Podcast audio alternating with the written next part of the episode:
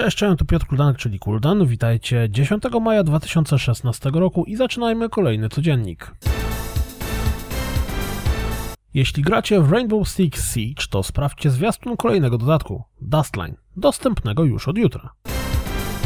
Minecraft na Wii U dostanie specjalną paczkę związaną z Super Mario. W końcu coś, co przekona Kaza do tej rewelacyjnej gry.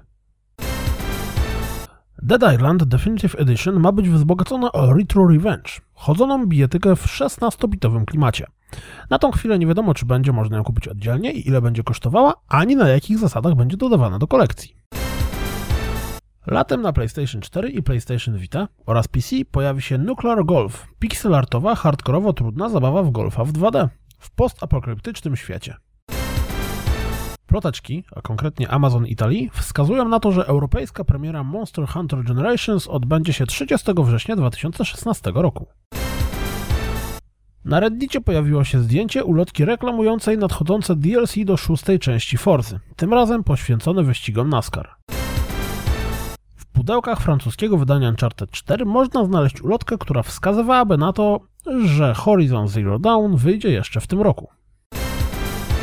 Jeśli zagrywaliście się w Tribes, to koniecznie sprawdźcie zbiórkę na Meet Air, szybkiego online'owego shootera. Zbiórka powiedzie się, jeśli twórcom uda się zebrać 100 tysięcy dolarów. Przypominajka, premiera wczoraj miała Stellaris. Jeśli lubicie kosmiczne 4X, to koniecznie sprawdźcie ten tytuł.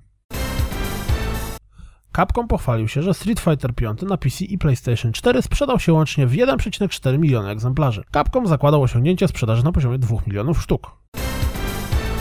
Wygląda na to, że posiadacze Xbox One już za jakiś czas będą mogli obsługiwać swój system z użyciem Cortany. Dopatrzono się takiej opcji w This Week on Xbox, czyli cotygodniowym filmiku Majora Nelsona. Scott Kaufton, deweloper Five Nights at Freddy's, przyznał na Steamowym forum gry, że prowadzi rozmowy nad przeniesieniem tytułu na konsolę.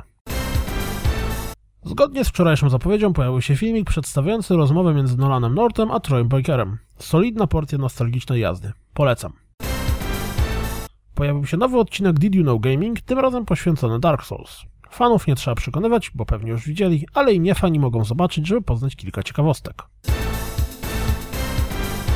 To wszystko na dziś, jak zawsze. Dziękuję za słuchanie, jak zawsze zapraszam na www.rozgrywkapodcast.pl. Jeśli doceniacie moją pracę, wesprzyjcie mnie na Patronite i mam nadzieję słyszymy się jutro. Cześć!